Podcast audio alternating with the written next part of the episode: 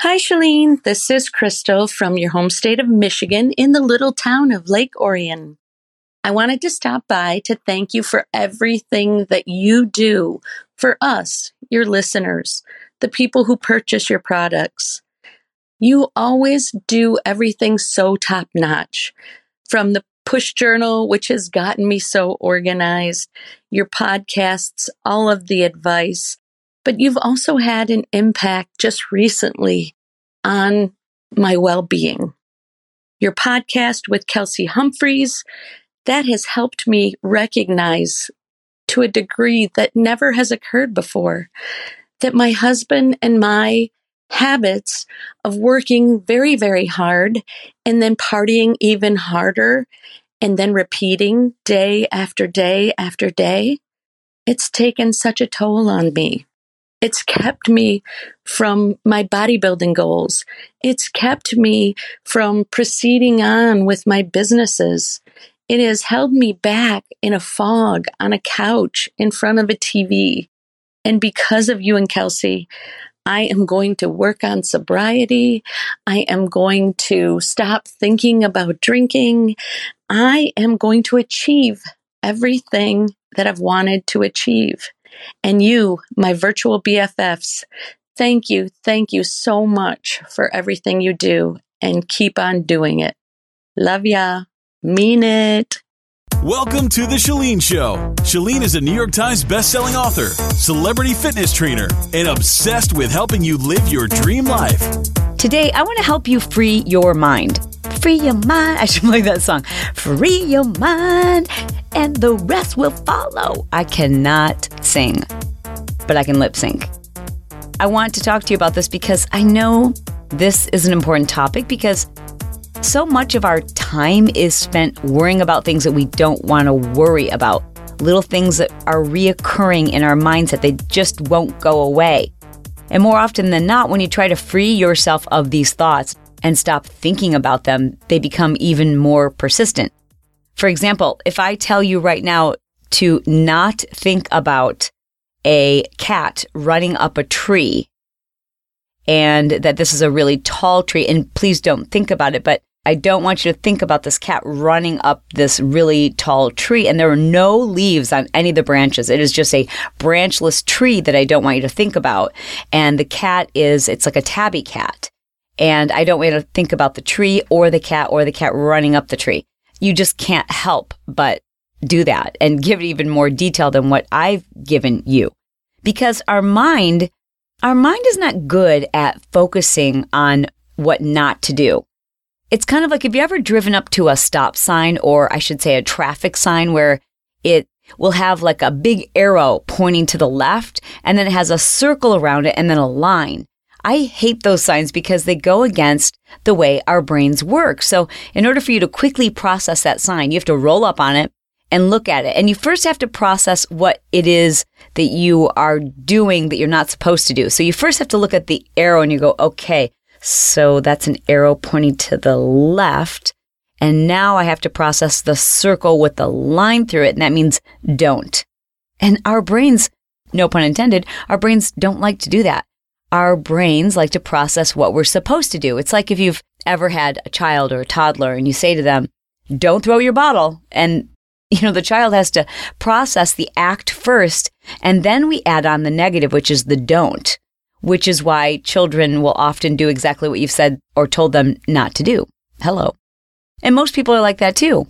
If you tell someone what not to do, they have to picture the doing of it first in order to think about how not to do it. And, my husband and I have been talking about this for many years because he is a football coach. He's a quarterback coach. And they will have the kids come in on Saturday morning and look at their film from Friday night.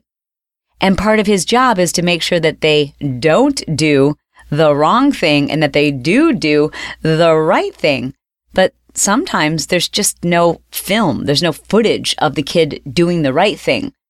And he was sharing with me how sometimes you have to show them, okay, so see how you rolled out of the pocket right here and you kind of held onto the ball too long and that's why you got sacked. And they'll show them like the wrong way to do it and they'll say, okay, so don't do that. And then inevitably the kid plays that incorrect tape over and over and over and over and over in his head and keeps saying, okay, don't do that. But you're ingraining the activity, the behavior that you don't want to happen. And you're making that deeper and deeper and deeper. It's why many professional athletes will get into a slump and they will use techniques like EMDR or thought training, or they'll go to a sports psychologist and help them to not think about what they're not supposed to be doing. And the way to do that is to engage yourself in what you do want to think about. So simply telling ourselves to stop thinking about this is not going to help. I want to give you some tips and techniques that will help you free your mind.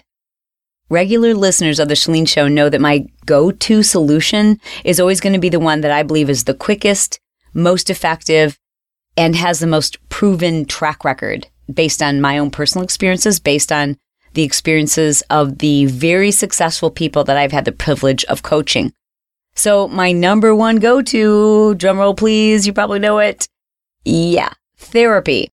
One of the reasons why our heads go around and around and around this like thing that we don't want to think about that is currently occupying our brain, even if you feel like, well, I don't think about it very often, but it does come up from time to time, and there's a lot of things that might trigger that, so I'll try to avoid those things. The reason why that is, most often, and again, I'm not a psychiatrist or a psychologist, I just think they're awesome people who save lives. It's like they're the experts. They're the brain experts.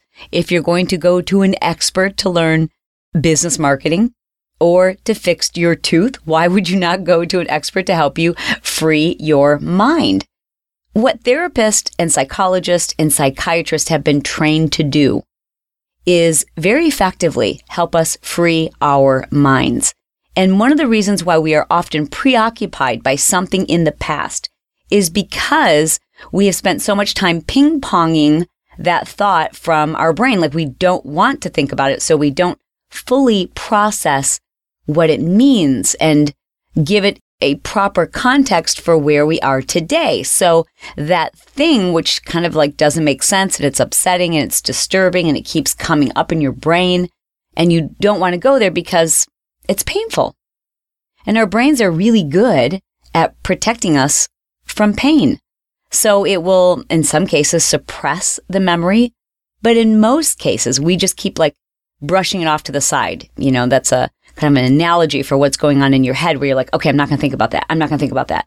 And you spend so much time trying not to think about the cat running up the tree that you can't help but give it more detail and spend so much time with that thing in your head.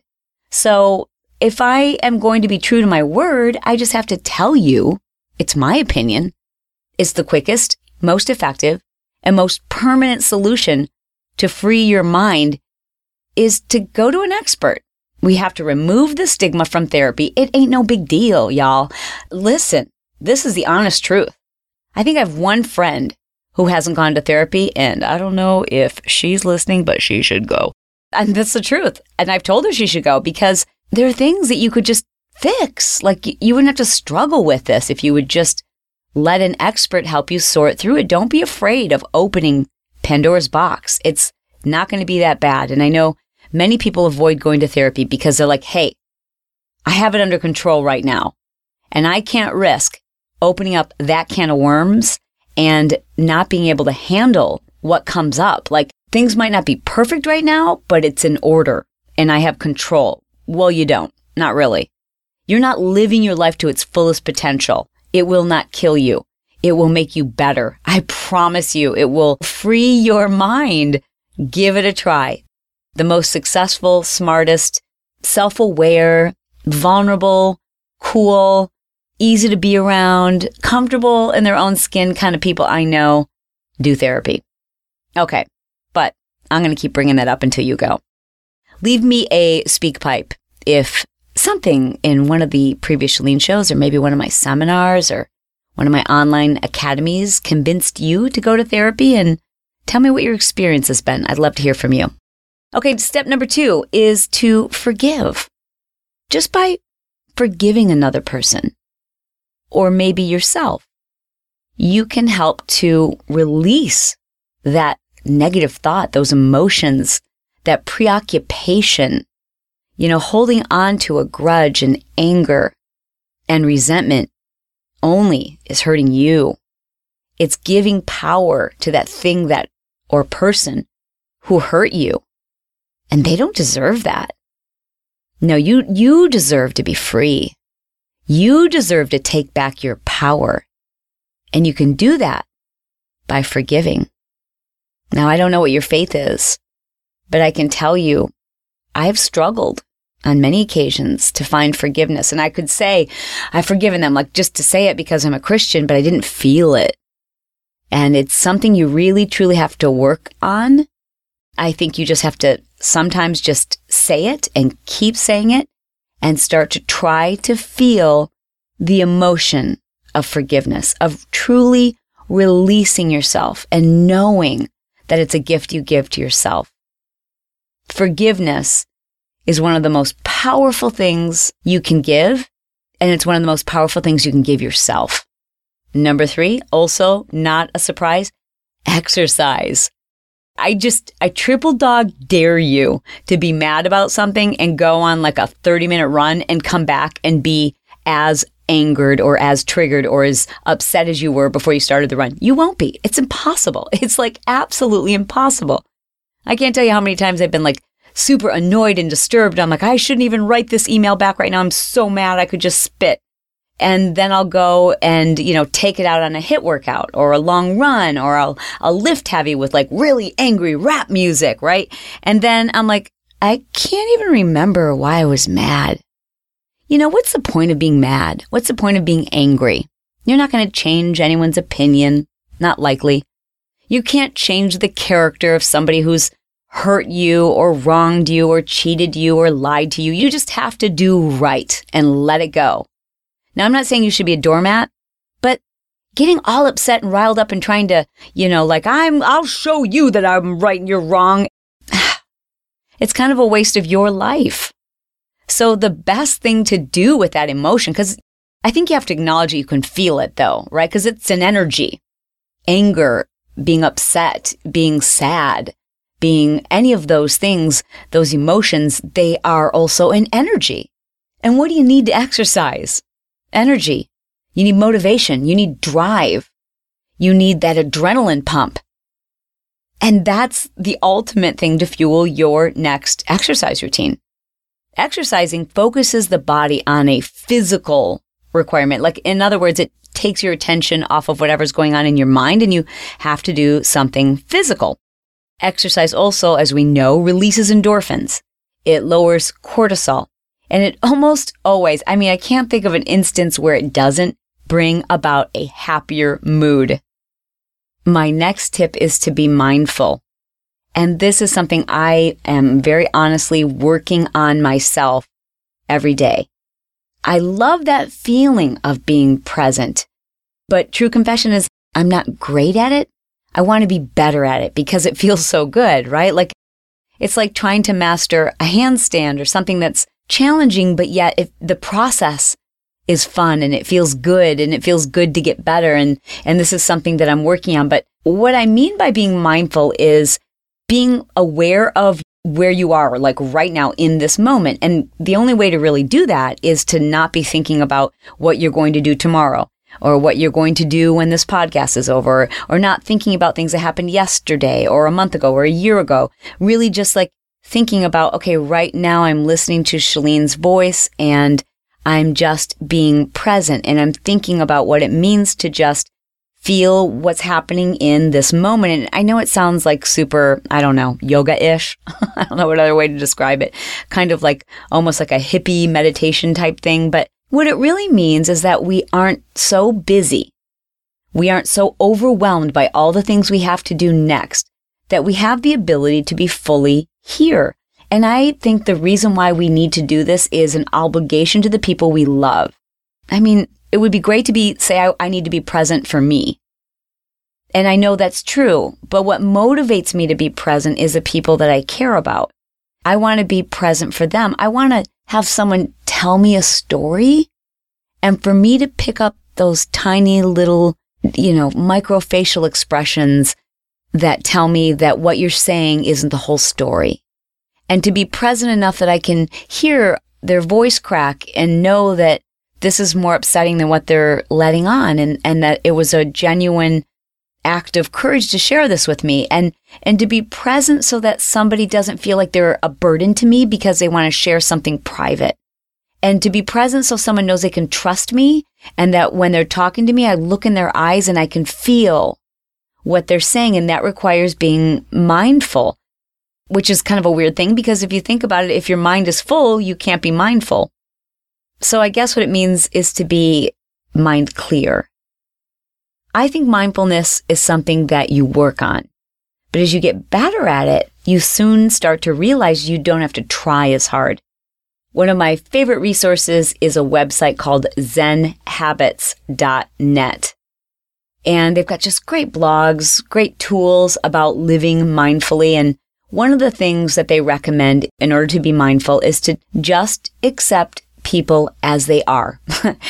And I just can't say that this is more true or needs to be more true than when it comes to our family. You just have to stop trying to change someone you love. Accept them for who they are. That doesn't mean you have to accept a certain type of treatment. It means that perhaps what you need to do is change your boundaries, enjoy what it is you enjoy about them, accept them for who they are, but don't try to change them or fight the way that things are. We just have to accept it and then know that we will have more peace. And I also think what goes hand in hand with that is perhaps setting a more realistic expectation. You know, I'm a really outgoing, social person. I like to smile at everybody. Like, this is a true story. There was a guy at the front desk at the gym who was really quite rude to my mother, my dear mother, Marge, right? And I didn't even know that he was rude to her. I just said, "Mom, I'll pay for your guest fee after my class." And she was like tying her shoes or something. I went in to go teach, and the guy was like really rude to her. And he's like, "I don't know who you think you are if you're getting special treatment." And my mom didn't even tell me about it. But a couple of the students afterwards were like, "You should know that guy was just a total jerk to your mom." And that, you know, it upset me. And I wanted to confront him. I wanted to, you know, walk into the club, you know, and find out who that was and have a word with him and tell him how rude it was to treat people like that. And my mom certainly isn't that type of person where you would have to speak to her that way. And then I just realized, you know what? I'm not going to change who he is. He's unhappy with something. He loves the power of his position.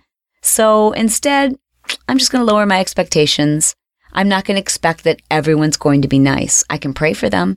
I can be nice back to them. I can flash them a big smile, and I can be kind even when others are not. But my expectations that everyone's going to be kind, that's an unrealistic expectation. So if I can toss that expectation out the window, I don't have to carry it with me. I won't be disappointed. In fact, I won't be in pain. I won't be upset. In fact, I'll probably be relieved when people do go out of their way to be kind. My next tip is to just go for it. Oftentimes, what's consuming us, what is cluttering our brain, the reason why our brain is not free, is because we are preoccupied with all the possible outcomes. In other words, worry. And worry is the most wasteful way you can spend your day. To worry is such a pointless, frivolous, useless activity. And I know it's really easy to say that, but it's true. So what I ask you to do instead of worrying about all the possible outcomes is to just think of the very worst one, the worst one that's like at least a little bit realistic. And then ask yourself, well, what would I do? And what would I do? And if you can figure out the answer to that, well, then what you should do is just do it. Let me give you a hypothetical example. So let's say you've just started taking vocal lessons, and it is your goal to sing in front of a large audience someday. And your girlfriend came to you and said, "You know, I think you have a beautiful voice. I would love for you to sing at my wedding." And you say to her, "I'll get back to you." But in your mind, you're worried, like, what if your voice cracks? What if you're not thin enough? What if people think you have a terrible voice? What if you don't remember the words? What if you lose your voice the week before? All of these things start going through your head, and you never fully stay in one of those what ifs. You like brush it aside very quickly, that ping-ponging we talked about earlier. So instead of doing that, I want you to just think about that thing right now that you're worried about doing or trying, or that thing that you're obsessing about. And I want you to think of a realistic worst possible outcome. So let's just say, hypothetically speaking, that you're singing and your voice cracks and everyone, what would they do? Do you think they'd really laugh? No. They would just allow you to finish the song. So what's the worst case scenario? Would you be embarrassed? Maybe. Would you want to do it again at another friend's wedding so you could redeem yourself? Hopefully. Would it be the end of the world? No. Would you die? No. And is there greater risk in not doing it because your friend has said, I love your voice and I want you to be a special part of my day? I mean, for me, I just feel like there's so much more at stake if you don't try these things, if you don't go for it. Not knowing if you actually could have pulled it off, like that's far scarier in my mind to not live your life's full potential than to worry about the worst possible outcome, because the worst possible outcome might just happen. So what? I could fill up the next hour telling you about really embarrassing, terribly embarrassing, kind of funny now, stories of times when I thought, okay, I'm kind of afraid to do this, and what if this worst possible thing does happen? And it did, or sometimes even worse than what I even imagined it actually happened. But it was still okay. It all still made me better. It all still made me crave the opportunity to do it again and do it right. The worst thing you can do is not live your life's potential because you fear the worst possible outcome. The worst possible outcome, unless of course it's death. Like if there's legitimately concern that you could die, well, yeah, maybe you shouldn't do it. But if your fear is judgment or doing it wrong or looking like a fool or being turned down or rejected, so what? Who cares? Who really cares? Nobody's going to remember 10 years from now, 5 years from now, 5 minutes from now. So just do it. Do that one thing that scares you or that you've been putting off. Your mind will be brought into sharp focus and you're going to feel that adrenaline rush. That adrenaline rush that your body and your mind put together when you just decide to jump, to go for it. My next tip when it comes to freeing your mind is you've got to free your mind of clutter.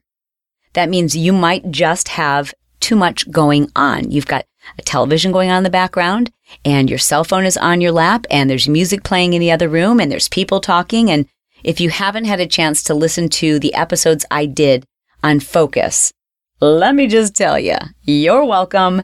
Those episodes, I still am getting messages from people saying, I just had the most productive week of my life. I made more money in the last 12 days than I've made in the last 12 months, and it is because of focus. I've gotten so much done. I feel clarity. I feel free. I feel de-stressed. So listen to those episodes because I really do walk you through the entire process of how to declutter your focus, how to build a fortress around your focus so that you can get done in just a couple of hours, what most people now take like 8 hours to do. And this is new. This is because of technology. This isn't something that we had to deal with even like 15 years ago. Like it's bad, y'all. And it's challenging. However, there are solutions. There are workarounds. And I urge you to listen to those episodes if you feel distracted. And that's one of the reasons why your brain feels like you don't control it. And my final tip is to make a decision. You can free your mind by finally making that decision. The decision you know you need to make to let go of toxic people. Relationships that are not helping you. Relationships where that person just doesn't deserve your energy. And I don't mean that you're a better person than they are. I just mean you are a positive, happy person who just wants the best for other people. And there's somebody in your life who is sucking the lifeblood out of you because they need you. They need your positive energy. They need everything that you bring to them. But so does someone else. So do a lot of other people who nourish you, who lift you, who build you, who appreciate you, who think you are the bomb, who think you can do no wrong and they make you better and you make them better. And it's just awesome when you come together. But yet, there's this person, perhaps, or maybe even a couple people who continue to fill your mind with negativity and you feel responsible for them, and you feel guilty because you feel like you owe it to them, that you're being a good person by taking care of them or staying in it way longer than what you should have. If there's someone in your life who isn't making progress, they're not even trying, they're not moving forward, and everyone else can see it and you know it too, but for whatever reason, and I'm not sure why it is, but it's cluttering your mind enough that you should make that decision. And you know what the decision is. And yes, of course it's going to be painful. That's how we get better. You don't get better unless there's a challenge. We just don't. So yes, it's difficult, but there are nourishing, positive people out there who want to enrich your life, who want to fill you with thoughts and emotion and belief that allow you to live the life that you deserve. You deserve the best. And as soon as you believe that, you will start attracting those people to you, and you will slowly begin pulling up the roots. Slowly, one at a time, removing toxic people from your life. Now, I never think that this needs to be a big, unless of course it's like your long-term boyfriend. Well, then yeah, hello, you might want to have a conversation. But when it comes to just friends or family members, I think that this is best served as just a quiet decision, a confident decision, a bold decision, but it can be quiet. Once you've made this decision, you have to commit to it. I don't think you have to sit down, the two of you at Starbucks, and go, listen, I've just decided I'm like super positive and you're like super a downer and like, so like this isn't working and we need to break up. That never works. Just gradually and slowly stop giving them your time and energy. You meet with them one less time this week, and the following week you spend a little less time with them. And the week after that, maybe you're only hearing from them a couple of times, and before long, you're going to get that text message that says, gosh, I feel like we've kind of drifted apart. And you can reply and say, well, I know we've both been so busy, but don't address it. Just let it slowly drift away. Now, you might disagree with me, but I personally believe that's kind of the best way to handle it. They're not going to change. You've spent all this time and energy trying to change them. Yo, they're not going to change. Not because of you anyways. They may change someday. So it certainly doesn't hurt to keep them in your prayers and to love them. Just love them, but from afar. Love them enough to truthfully just let them go. And if things change, cool, then maybe the two of you can be a part of each other's lives again. But I think you need to make this quiet, bold, confident decision and take action. Just do things differently this week. I love you. I mean it. And I'll talk to you soon. Hi, this is Brooke Powers, Vice President at Smart Life, and I wanted to tell you about one of my favorite products that we have. It's our Push Journal. And we created the Push Journal because we know that you want to be making progress towards your goals. And in order to do that, you need a better system to hold yourself accountable. The problem is you've tried countless planners and journals and nothing seems to stick, let alone be effective, which I'm sure can make you feel defeated. We believe it shouldn't be a burden to keep track of your productivity and hit your goals. We understand that motivation, organization, and sticking to a routine can be a struggle. We've motivated and helped thousands of people to identify and set goals and stay focused on daily tasks that increase productivity, that actually help you hit your goals. Does this sound like you? This is all you need to do. Go to pushjournal.com and order your Push Journal set. While you're waiting for your journals, download the instruction booklet at pushjournal.com to get an early start on setting your push goal and to get a little taste of how the system works. Stop wasting money on goal-setting journals or programs that don't stick long-term. Instead, find confidence in using a push journal for life. Trust me, you'll be addicted just like me.